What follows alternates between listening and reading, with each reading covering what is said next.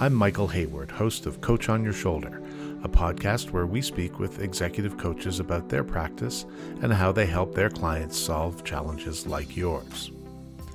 This week, we have the first of three conversations with Emily Doyle of the Surefire Way.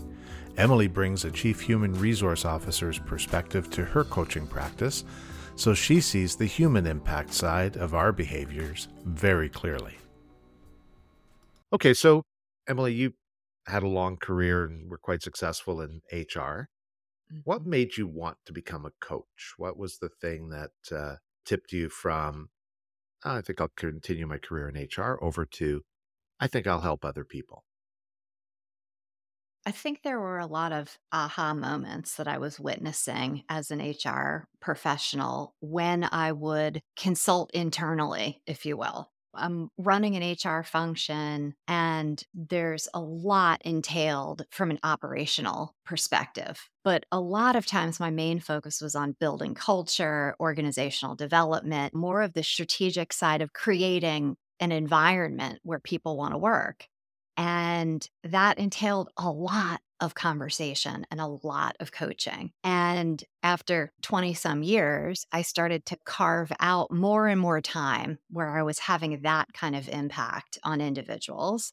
And then eventually said, I want to launch and go out on my own and just focus on these types of conversations because of the impact, frankly. To see someone get to the bottom of a conflict or reveal a blind spot that was holding someone back. That was becoming really the magic of the role, as opposed to how do we get people paid and promoted and things of that nature. It was more Right. the coaching conversations. Right. Less blocking and tackling. Exactly. Okay, so your coaching practice is called Surefire Way. How did you come to Surefire Way and what does that mean? What's your secret sauce? If people are going to work with me, they need to know that it's going to be valuable for them. And throughout my career, one of the top compliments that I get is you're not like most HR people. You have a way with words. You seem to be able to make the complex very simple. And I really chewed on that. I was thinking about what's the value of somebody working with me? Mhm. And I came up with if they work with me, they're certain to succeed. So I came up with Surefire, Surefire Way. Okay. So there, the, the name was born, but it started with why would somebody want to work with me? hmm And tell me a little bit about the experience of working with you. How do you get started with people? Because I operate under the premise of I'm not like most HR people or what people have experienced of HR, I really like to focus on the business. Help me understand what's going on in the business. What are the needs of the business? What's the strategy of the business? What are the roles within the business? To build context around what's going on in the environment. That helps me then uncover what are the pain points? What are the gaps? What's getting in your way? Which sometimes leads into a conversation of what's getting in the organization's way versus what's getting in your personal way. And sometimes that discovery can determine whether we're going to focus on business coaching or one to one coaching or a combination of both. You and I have talked about how do you balance those two? Yeah, absolutely. What's your sweet spot? What kind of companies do you work with? What kind of executives? My sweet spot is definitely smaller organizations. I would say sub 200 employees. I've worked for the big multinational, in my case, pharmaceutical and life sciences. And I always used to say, I personally like to be able to lock eyes with everyone and know their story. So the smaller, the better, which means taking a very hands on approach from an HR perspective, because in an organization of 200 or less people, you can't build some massive HR department. You have to have a combination of hands on and strategic. So that's the size of the organization. Mhm. And usually in that context, working with a small group of senior leaders, five to eight people. Do you tend to work with the whole group or one person brings you in? It could be one of two ways. I can either come in by partnering with the head of HR mm-hmm. who says, Hey, we need some team building across the executive team. Or it could be the CEO directly. It's usually one of those two individuals. The CEO wants mm-hmm. individual coaching or may even want to talk through coaching needs on their team. And then the, the opposite for the head of HR, bringing in to either coach the CEO or some executive on the team. Do you feel like organizations reach out for coaching support when they're in the midst of some sort of organizational trauma or crisis? Or do you feel it's more likely that these are the enlightened few that mm-hmm. say, mm-hmm. I want to elevate the performance of my team. We're good, but we can be better? My experience so far, I would say both as an internal coach working in HR as well as now an external coach, is we've got a problem that needs to be fixed. Right. So usually speed is of the essence when there's a problem that needs to be fixed. In our conversation uh, preparing for this podcast, we talked about the fact that leaders often don't recognize right up front where the true problem is. They may say mm-hmm. that there's something they, they want to work on, but with some probing, we discover fairly quickly that there's more to it than that. And yeah. we have to get under the hood and figure out the true source of the problem. How do you yeah. get to that true source of the problem in a yeah. way that satisfies both being able to do something constructive for the organization and also satisfying their need to solve things quickly? I think first and foremost, acknowledging that it's never a perfect process mm-hmm. because mm-hmm. we're human beings. So let's say a CEO raises as what he or she believes is going on and what is the pain point. There's probably some truth, but it's incumbent upon us to get under the hood. And how you get under the hood can vary what I like to do is have a couple of relatively extensive conversations with the individual and get their perspective and really comb through what kind of feedback have you gotten what kind of reactions have you gotten what are you working on right now et cetera but then to initiate a 360 mm-hmm. because the idea of conducting a 360 assessment even though i believe inherently even with a 360 assessment you're going to have people holding back and resistant a bit to the process, you're going to get some gems that would potentially be a blind spot for the individual that you're coaching. Mm-hmm. Do you have a, an example of Uh, the aha moment when you help somebody pull back the covers and say, that's actually what's going on here. This is what we need to work on? Yeah. So there have been so many. One that comes to mind was I've worked in life sciences and healthcare for my whole career. And maybe this is across other industries, but something I notice at the senior leader level is there's a lot of friendly jabbing that goes on to keep things light. A lot of times, executive teams will use humor and like picking on people a little bit, hazing people in the executive team. And I had a leader who had perceived that he took that jabbing a little bit too far. So he had internalized, I think maybe I come across as a little disrespectful at times mm-hmm. because mm-hmm. I use humor and I poke fun at people. And I, I, was apprehensive about that because it felt a little bit too easy. Mm-hmm. Sometimes people raise problems that they find easy to solve.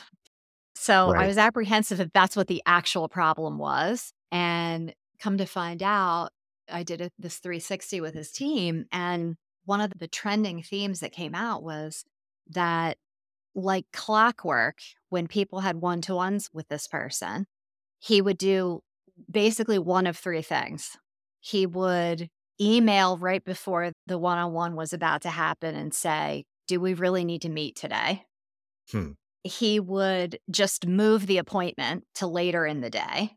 Or the third thing he would do would be in the actual one to one meeting with people, he would be checking his phone on his email or basically starting the meeting by saying, I've only got a half an hour when the meeting was an hour. Hmm. So, all of these variations of his lack of time management really was surfacing as this guy doesn't respect me. He doesn't respect my time. He doesn't respect w- what I have to bring forward. He doesn't Mhm. respect my ideas. And that's what we ended up uncovering and working on, which isn't that hard to change, right? You, you can work on those things. Had nothing to do with the humor and the jabs, and the, Mhm. it had to do with basic time management and being present for people. I guess the good news is if it came down to time management and not fundamental disrespect for other people that were working, that's easier to solve for that. Absolutely. And you take small steps towards being perceived as respectful. Mm. And I, I do think that there was a respect there, but the the top executives sometimes their calendar is the most important. And we know that's not the case. That can that can be detrimental to have that mindset as a CEO. Yeah. When you tell that story, it in- occurs to me that the blind spot is he didn't realize the impact that was having on people around him. Yeah. So he could see the symptom. He guessed at what the cause was, got the cause wrong. And if they hadn't asked you to uh, work with him at that point, his leadership would basically fall apart after a while, right? Because he'd start to have a turnover problem at the senior levels and he wouldn't understand why. It's like, my jokes aren't that funny. When we get to more senior roles, taking feedback becomes quite difficult too, doesn't it? Yeah. And my experience with the senior level of leaders and CEOs is that people find it very hard to give them specific feedback. What happens is they've received feedback and they interpret it as meaning one thing, but it's actually something completely different. And a good example of that is I had a CEO when I first met him say, just so you know, I've been given feedback that I'm intimidating. And I said, okay, Mhm. Talk to me about that. What was the basis of that? And he said, well, you know, I think it has a lot to do with the fact that I never talk about myself. I need to share more. I need to be more vulnerable. I need to talk about my grandkids. And come to find out after a couple of months working with him and doing a 360 assessment with his team, it had nothing to do with people wanting to know about him personally. It had to do with these other behaviors at work, like cutting people off, interrupting people, running the room, if you will, mm-hmm. and not welcoming other opinions into the room. And so that was very eye opening for him. It, it became a piece of feedback that was very specific for him that he could now say, wait a minute, this has nothing to do with small talk. This has to do with how I behave in very specific situations. So when you start working with somebody, there's always a debate about do you try to eliminate the negatives or do you accentuate the positives that a person displays that they have? What's the most productive way that you find to work with somebody to get them to start to make what are usually meaningful changes in their behavior? As I mentioned earlier, I think identifying the real cause, Mhm. right? And I'll, I'll go back to that example. Sometimes it is truly peeling back an onion Mhm. because we started with the feedback that I had was that I'm disrespectful. We went from it has nothing to do with your joking or your jabbing. It Mhm. has to do with your time management. But let's go down even further in that onion. What's causing you to have time management challenges? Is it because you're trying to be all things to all people? Is it because you're having a hard time saying no? Or you're doing a great job saying yes? Oh, however, Right. you want to look at that, right? You really can't start to address it until you get down to what's at the root of that. And to answer your question, I think first and foremost, you, ha- you really have to do the work to get down to what the root problem is. And then once you're at the root problem, hopefully you've done a good job at the beginning of the coaching process of contracting around being committed to getting after that behavior. And what does being committed towards changing that behavior look like? It means you're actually going to take action. You're going to put a plan in place. And it's helpful to revisit that initial commitment when you're in the coaching process because if you're not willing to take action both to leverage your strengths or to address your blind spots, Mhm. nothing changes, right? What's the point of all this? What's the tipping point in your experience for a person between when you identify what it is that's going on and Mm-hmm. then they recognize it. There's, oh, yeah, you're right. I am doing that. But what's the Mhm. tipping point that gets them to commit to actually changing? You know, my sense and my experience is that the negative impact has to be enough that it inspires the change. Right. So if this person, if they're a senior leader and it's their ultimate goal is to have a different kind of impact, to get promoted to the next level, it has to be in their personal drive to decide Mhm. this is truly holding me back. Just like any serious commitment that somebody makes in their life to change, it has to do with the pain of not changing is worse than the change and the difficulty to change itself. As you talk Mm. about it, I think of examples like the people who make the lifestyle change only after they have the heart attack. Yeah. If you can see that there is an existential threat, that's usually enough to get Mhm. you going. I, I think that reinforces the idea that when you are working on behavior change, to check in on the impact and the wins, to keep it top of mind for your Mhm. client that, Mhm. okay, so you had that difficult conversation that you've been avoiding. What happened? Did did the world end? No. This had a positive impact. Mhm. Reinforcing that change is happening because in the moment it may not feel like the impact is great, but over the long haul it may be. Right. What's the best kind of accountability partner?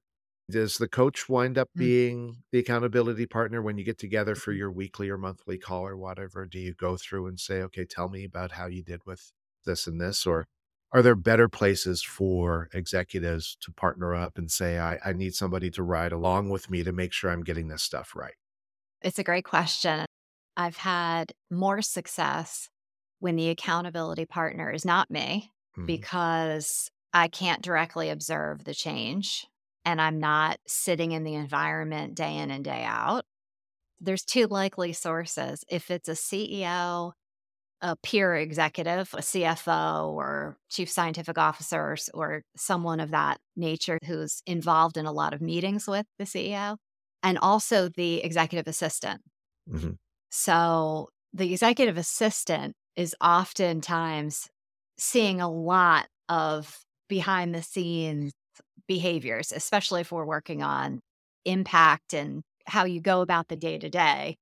So someone who's observing in the environment would be my call on that.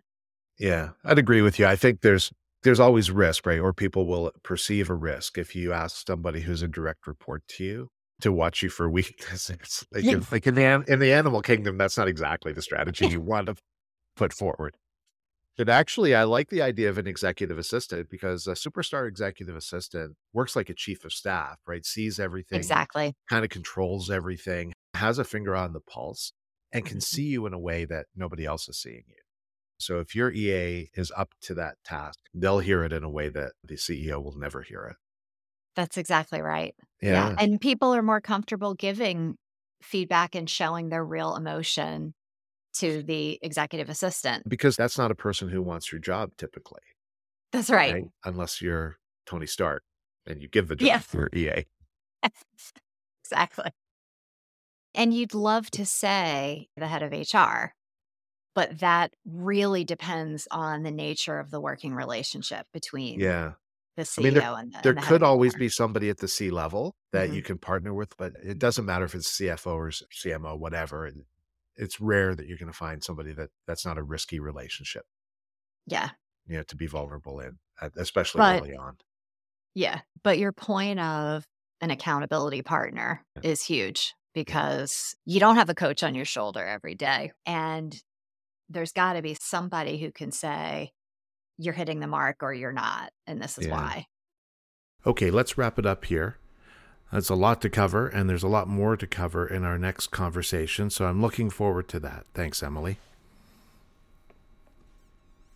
You've been listening to Coach on Your Shoulder. I'm Michael Hayward. Coach on Your Shoulder is a weekly podcast that you can subscribe to at all the finest podcast outlets. Coach on Your Shoulder is co produced by Melissa Simmons at Luminology. If you have questions about finding a coach or how you can get the most of a coaching relationship, drop us a line. We always love to hear from listeners like you.